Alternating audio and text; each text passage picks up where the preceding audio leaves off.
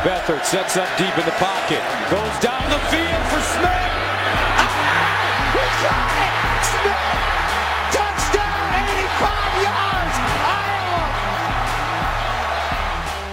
56 yarder. It's got, no, does not have the leg. And Chris Davis takes it in the back of the end zone.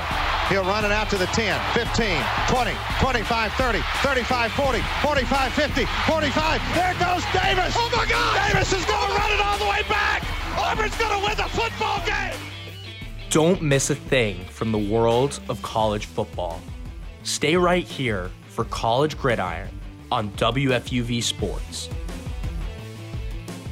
Week nine, NCAA college football. How's it going, everybody? Will Tallant here with Brendan Shorey and Brett Tulip. Week nine of the NCAA college football season. We're past the halfway point now. Some big news out of Michigan. Other than that, kind of a quieter week as you know college football goes. A big top 25 matchup this week between Oregon and Utah. Some other notable matchups, but other than that, more of a quieter slate but lots of news out of Michigan. We'll start our show first, actually. We'll start our show with a little bit of Army news. But before we get into anything, guys, how we doing today? I mean, I can't complain. Just I had a, a few midterms this week. Finally got those over with. Now it's time to enjoy Halloween weekend, Parents Weekend. I mean, I'm I, I couldn't be more excited. Yeah, you know, same. Finally Friday, uh, like you said, Halloween weekend. Exciting uh, Fordham football game. I'll be going to with my parents tomorrow. So excited. I'll be at that game as well. We could we could just start with that. How about Fordham football? A little FCS football playing Holy Cross. Big game. Big big matchup. Biggest of Holy year. Cross goes down to Lafayette.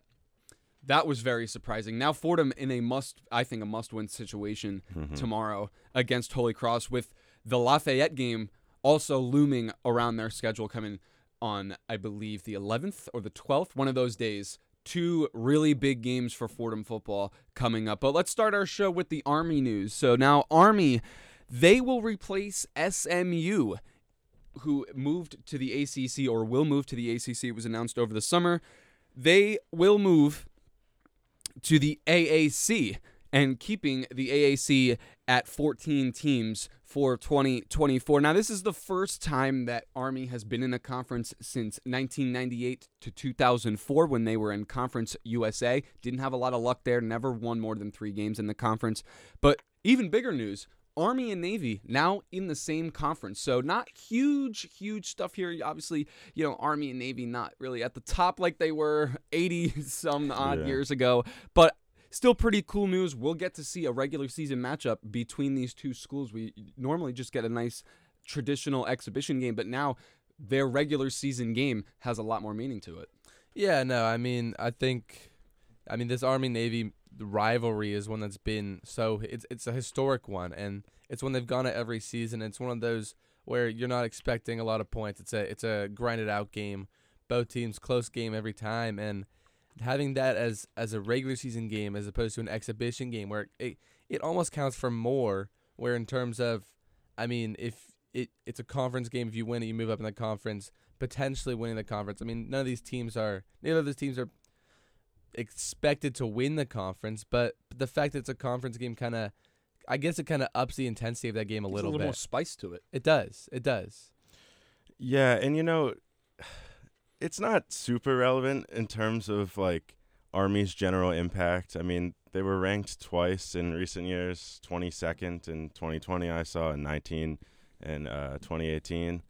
Um, but yeah, it'll still be exciting. And the Army Navy, obviously, one of like the biggest, if not the like largest, most historical rivalry in college sports. So that that part is definitely cool. But overall, shouldn't I don't expect Army to just join and be at the top of the ASC. No, yeah, No. they're they're not going to be at the top. They're Yeah. they're two and five this year.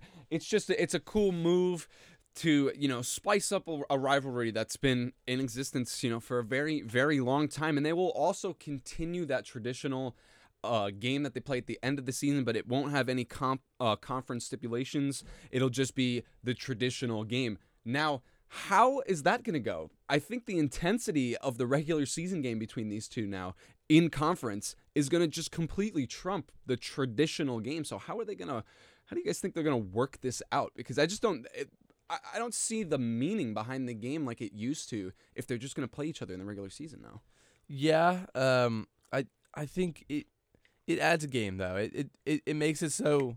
Oh, so another matchup. Yeah. it- Okay. so, I- so so you I get to play them yeah twice. Yeah. Um, which I think, I think it it it kind of the the conference game adds the intensity, but now it's it gives the team two two things to look forward to because neither of these teams are by any standards great teams, but you know that these fan bases are looking forward to that game, that big rivalry game, Yeah. and so I guess it gives these fan bases a little more excitement, a little more something to get into that season if you're playing that if you're getting that rivalry more, more than once. Yeah, you know, I still think it'll be really exciting because again, you're not watching Army Navy for like quality of, of football to say. I mean, you're watching it for the history and the impact and like the passion that both of these teams and their fan bases show during the game. Well, we'll see the records change. Ar- Uh, Army under Ju- Jeff Monken, ten year tender. He's had uh, tenure. He's had five bowl appearances, two double digit win seasons, and he is five and two in his last seven games as head coach of Army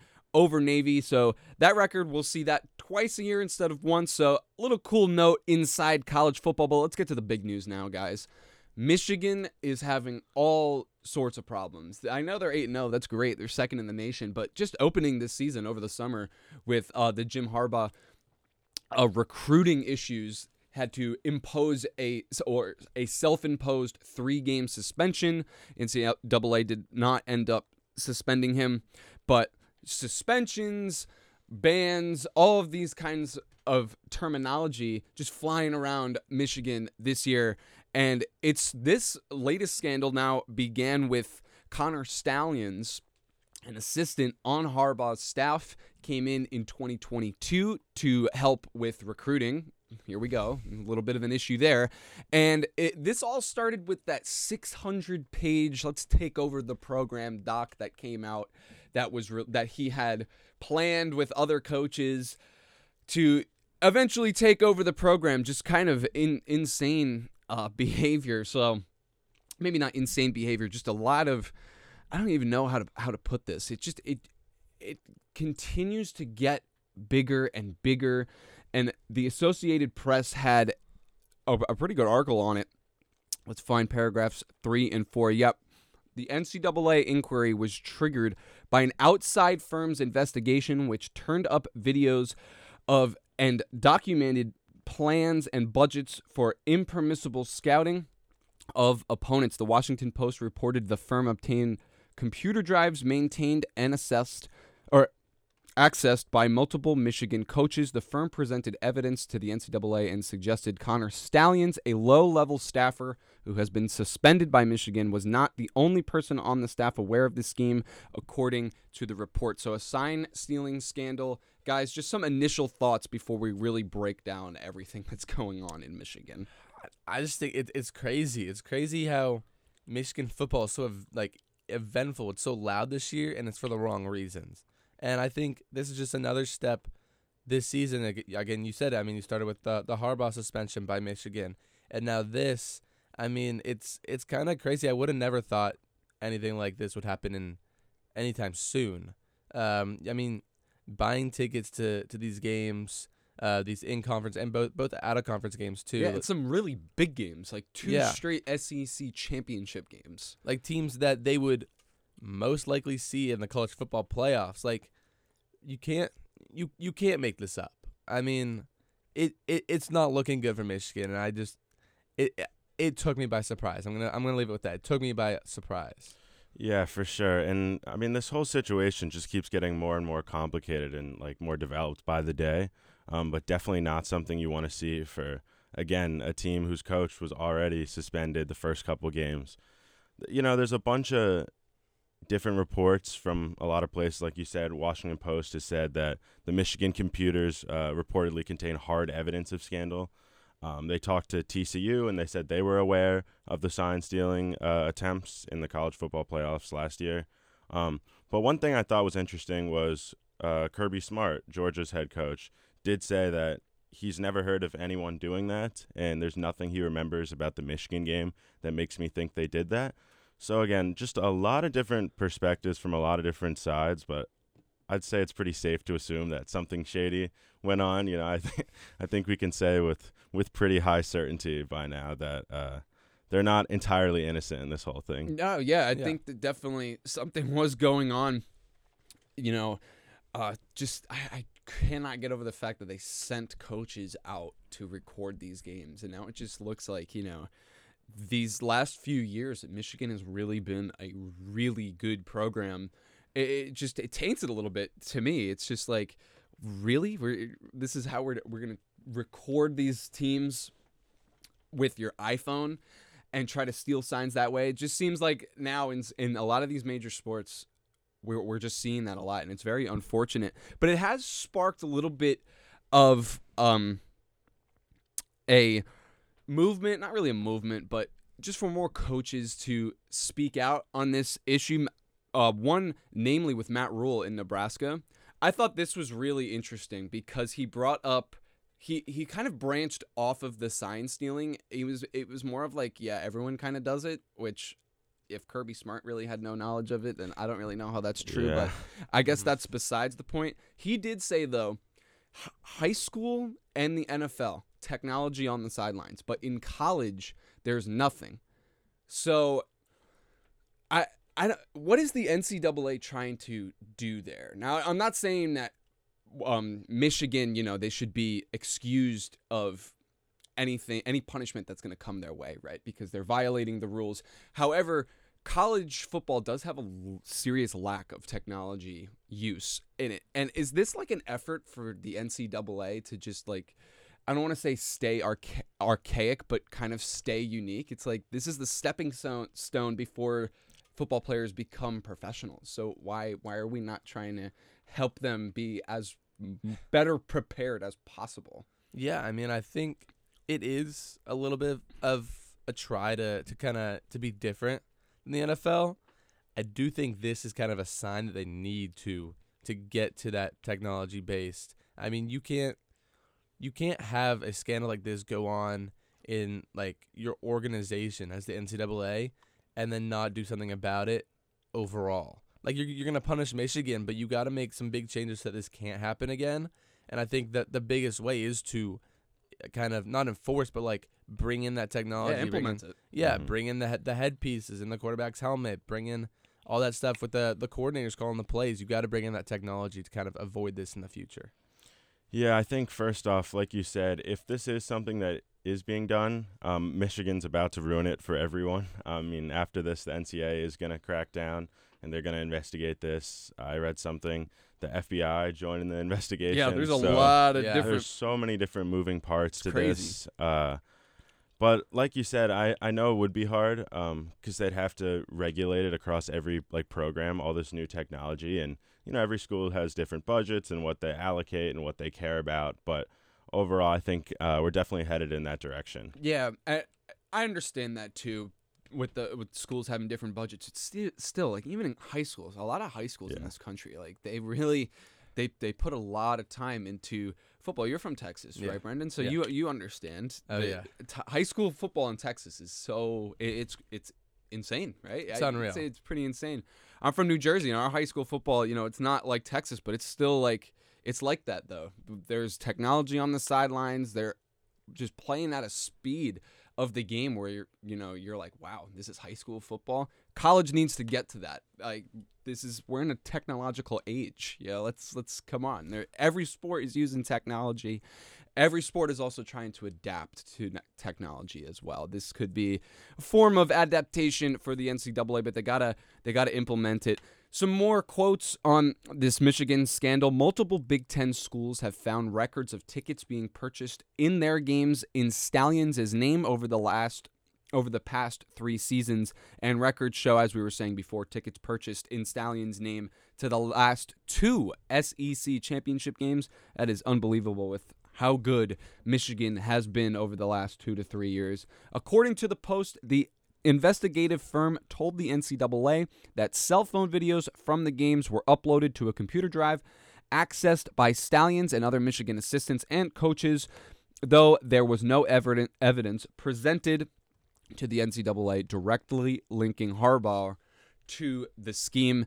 Jim Harbaugh also said he had no involvement in this.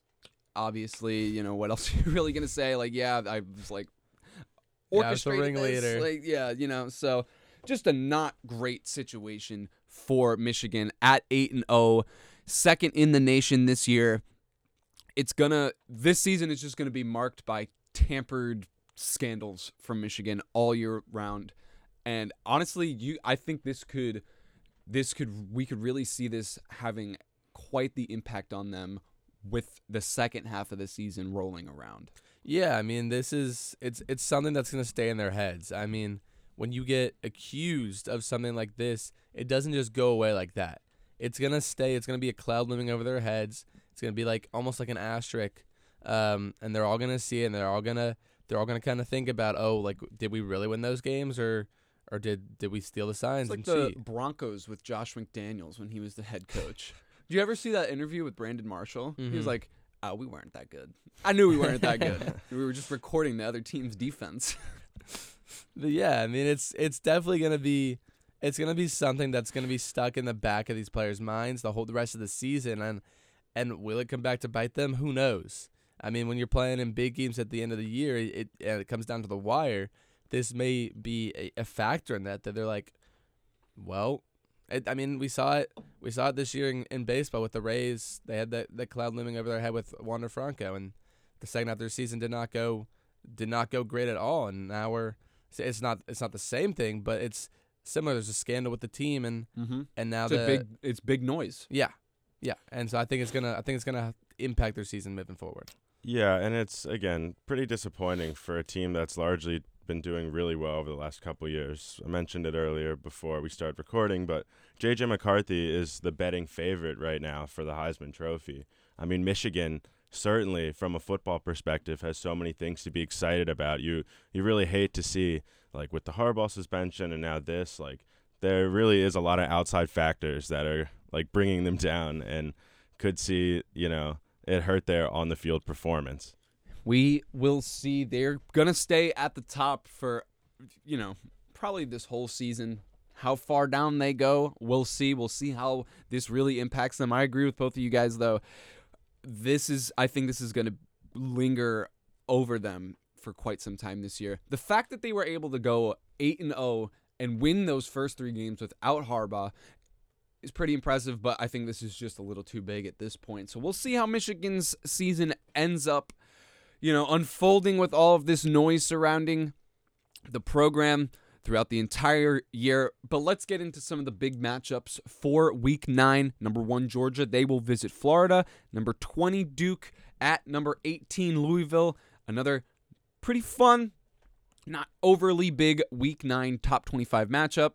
Here's a here's a good one. Number five, Washington at Stanford. Washington. They've looked really really good this year, kind of reminding me of TCU a little bit last year.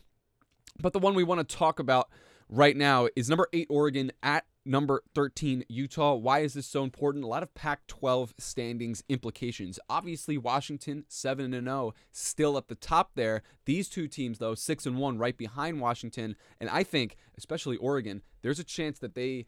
Um, you know, could end up going on some kind of run, really like Bo Nix and what he brings to the table and the offense that Oregon just has overall.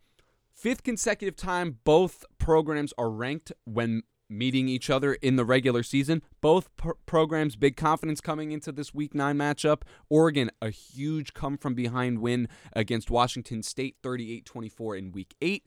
Utah last week as well, massive W over USC, 34 32. We've seen what's happened to USC since then. So, uh, Utah, they're riding really high. Also at home, as I was saying, big Pac 12 title implications here. Utah, they've won the last three straight titles. Oregon, they haven't won in 13 years since 2010. Both teams already have a conference loss. Oregon to Washington and Utah to Oregon State. So big games for both of them. I think maybe a little bigger for Utah. If Utah wins this game and then plays Washington in the next week or so, and they find a way to win that, Pac 12 in its last season, most likely, could get really, really interesting. Yeah, I mean, it, it really could. And you look at how the, the Pac 12 is structured this year, you have the the teams are insane. You have Oregon, you have Washington, you have Utah, you have USC. I mean, you have Oregon State, Washington State. These are all great teams. Mm-hmm. Most of them ranked as well. And I think I you see I mean, you said it. If if Utah's able to win this and they go and they play Washington, it can make it really interesting. Yes, because then you have a a, a two loss Oregon team, a one loss Washington team. You have a Utah team with one loss, and these are all going to be great teams who are probably top fifteen teams um, in the in the country. And so I think it, it could be really interesting. And I I I can't wait to see the way that this Pac-12 championship works out and then how the winner will work itself out as well. Yeah, and you know, Oregon is is six and a half point favorites, and as they should be. Bo Nix been great this year. He turned himself into like a top NFL prospect, which is definitely something you wouldn't have said a couple years ago. But again, stat, his stats are 19 over one touchdowns or interceptions. Um, coming off the the great win against Washington State, you know you. It's really been interesting because Oregon's been one of those teams that's like everyone knows is really good. Uh, they just haven't been able to take the Yeah, they next can't step. put it all together. Yeah, they they haven't They been put it together. Yeah, exactly. I mean, they've had all the talent in the world, and they're gonna have another first, second round quarterback. Um, but with Utah, I think the key is the quarterback Bryson Barnes, largely unproven, but again, big statement win against USC, outplayed Caleb Williams. Um, so we'll have to see. But I, I would say that uh, Oregon has the upper hand um, for sure, and if I had to pick, I would pick them as well. I think Oregon has that. They they have that offensive prowess. Utah has momentum. Oregon has that just overall, in general, offensive prowess. They they really can get it going on offense. Uh, what you were saying about Bryson Barnes there, Brett. He had one of his best games mm-hmm. of his of the season against USC. 235 yards and three touchdowns, just one pick as well. He also 57 yards on the ground. So big game for him kind of just adds to the whole they got a lot of momentum. Also, they have a lot going for them at home as well. I was reading 116 and 36 is their record at home since 1998.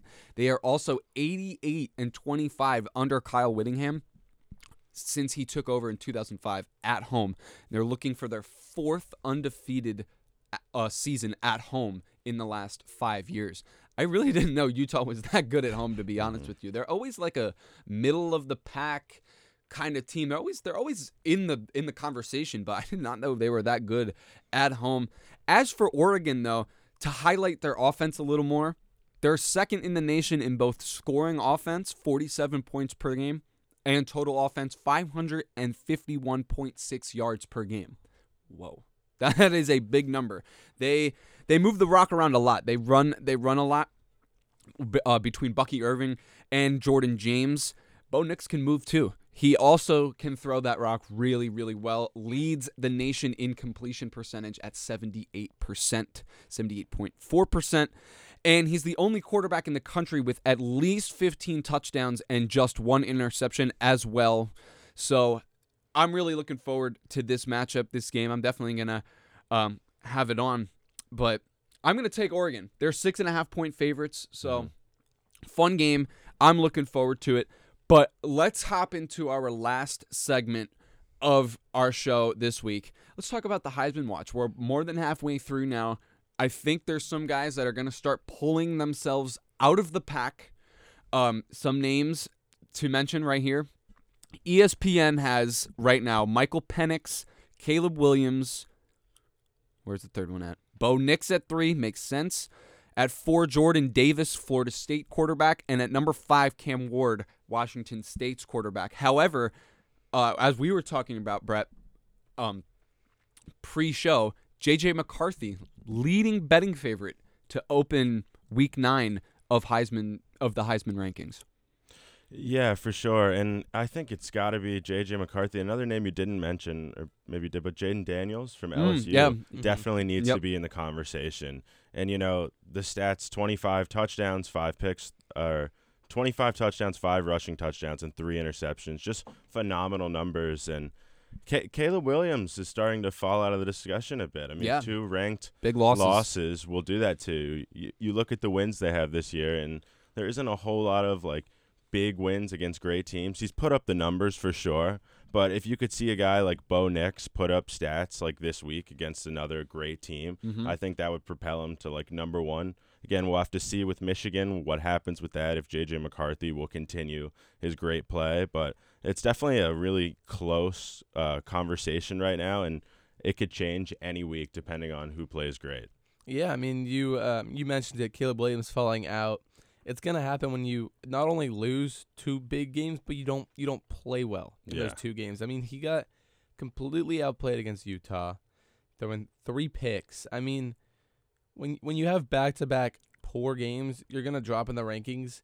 He's still gonna be viewed as that number one guy when it comes to NFL draft time, but Heisman wise, he has not had a he's not had a, an amazing season. Like he, we, we were kind of talking about this before the show. If if you win the Heisman one year and you want to win it the next year, you have to you have to outdo yourself from the year before, and he is just not on pace to do that at all. I think that I think the draft is really just kind of like on his mind. To be honest with you, that's that's where he's at. I think last year was the year for him. Not saying that he's gonna finish with a bad stat line this year. He's probably gonna end up being at that that um, dinner where they're gonna give out the Heisman Award. He's gonna be a finalist. I, I just I have that feeling he's gonna make it there.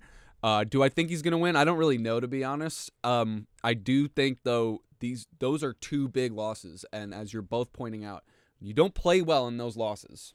It'd be different if it was a little bit of a battle and the other team just straight up outplayed you. But when you are the consensus number one overall pick in the NFL draft, I would say probably a year and a half before you were even drafted, you gotta you gotta show that if you want to win that Heisman a second time.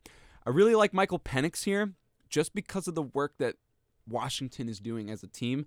He is really, really showing out. Tw- over 2,500 yards through seven games for him, 182 completions on 257 attempts. It's good for 70.8%. Um, and I, I like what you're. He's got 20 touchdowns too, 20 to five picks. That that's really really good. I he's probably going to shatter his season that he had last year, which was already that was a great season. He had 4600 yards, 31 touchdowns to 8 picks. He's well on his way to having a similar if not better season. But Brad, I I really like what you were saying too. Bo Nix, if he has a great game against Utah this week, and then he they continue um, this you know surge of offensive dominance, I think we could see Bo Nix's name in there um, a lot more frequently and with a lot more seriousness as well. But there are any other guys that any other guys that aren't quarterbacks in your guys' opinion that really have an outside shot? I got two names that come to mind. I really like Marvin Harrison on Ohio State. Obviously, how can you not? Do I think he's gonna win? I don't think so. It's tough for a a Yeah. non-quarterback to win.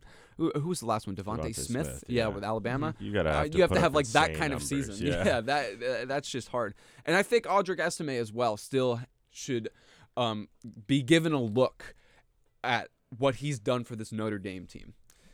You, I mean, you just, you just took mine. I, I was gonna go Audric Estime. I mean, the the rushing attack on this Notre Dame team to complement Sam Hartman's passing ability has been amazing. And you look at Estime, and he's the lead back there. He's got almost 800 yards. He's got nine touchdowns.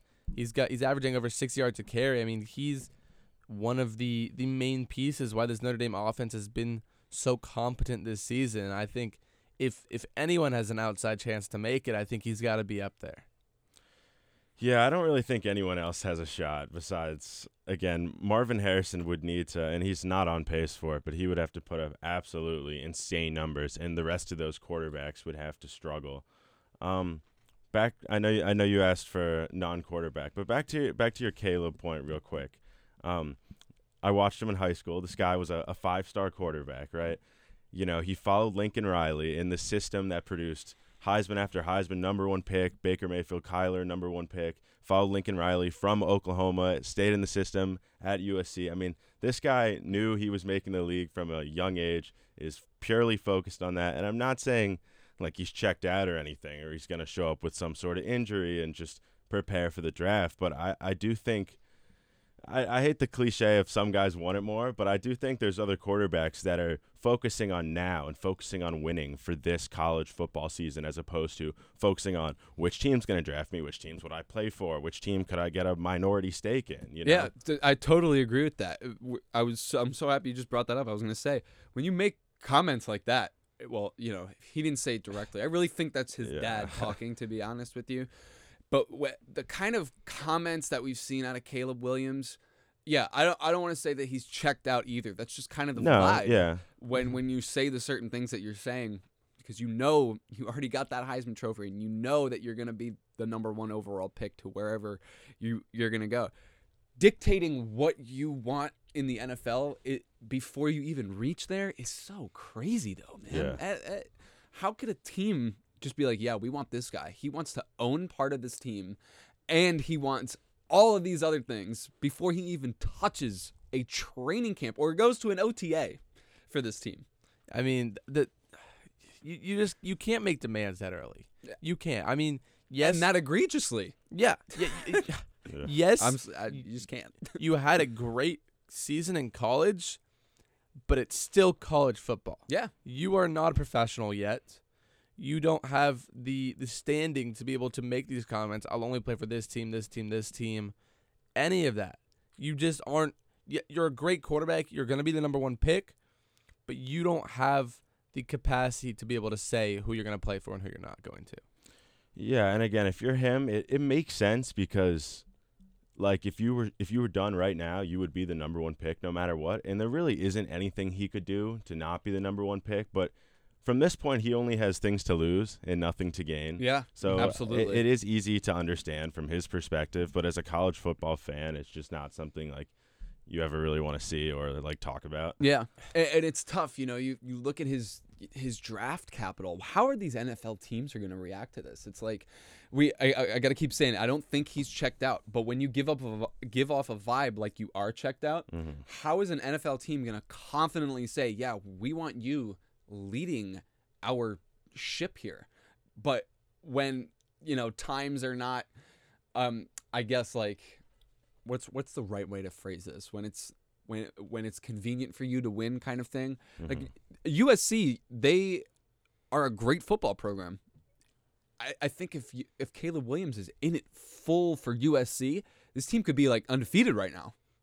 Yeah, yeah. I mean they they're filled with talent on on both sides of the ball, and we saw Caleb Williams when he was fully checked in last year. He was unstoppable. hooping He was unstoppable. And then you come to this year and and you got he's got a lot on his mind. He's got the draft. He's got all this stuff. College football is is not as high on his list. It's not as much of a priority, it, at least as it seems. And he's just not playing as well. And this USC USC team, because of that, is also not playing as well. They've dropped two um, already this season, and I mean, they, they, last year they had college college football playoff hopes. yeah They don't they don't really have those those aspirations they're anymore like this season. 23rd now Yeah, you you can't make it as a two loss team, no and and they've already lost two, and so I mean, yeah, I Caleb Williams it is sucks the, It the sucks team's just see. not they're not playing up to the level they should be. Well, I think that's just about gonna do it though, guys. A lot of fun discussion in a more in a relatively slower week, but Michigan not really making it slower. They're making it pretty noisy here in college football. But week nine, it's coming. We're past the halfway point now in the NCAA college football season. Heisman race is really starting to heat up. Lots and lots of football still yet to be played, though. That's going to do it here on College Gridiron. For Brett Tulip and for Brendan Shorey, I'm Will Tallant. And College Gridiron is a production of WFUV Sports.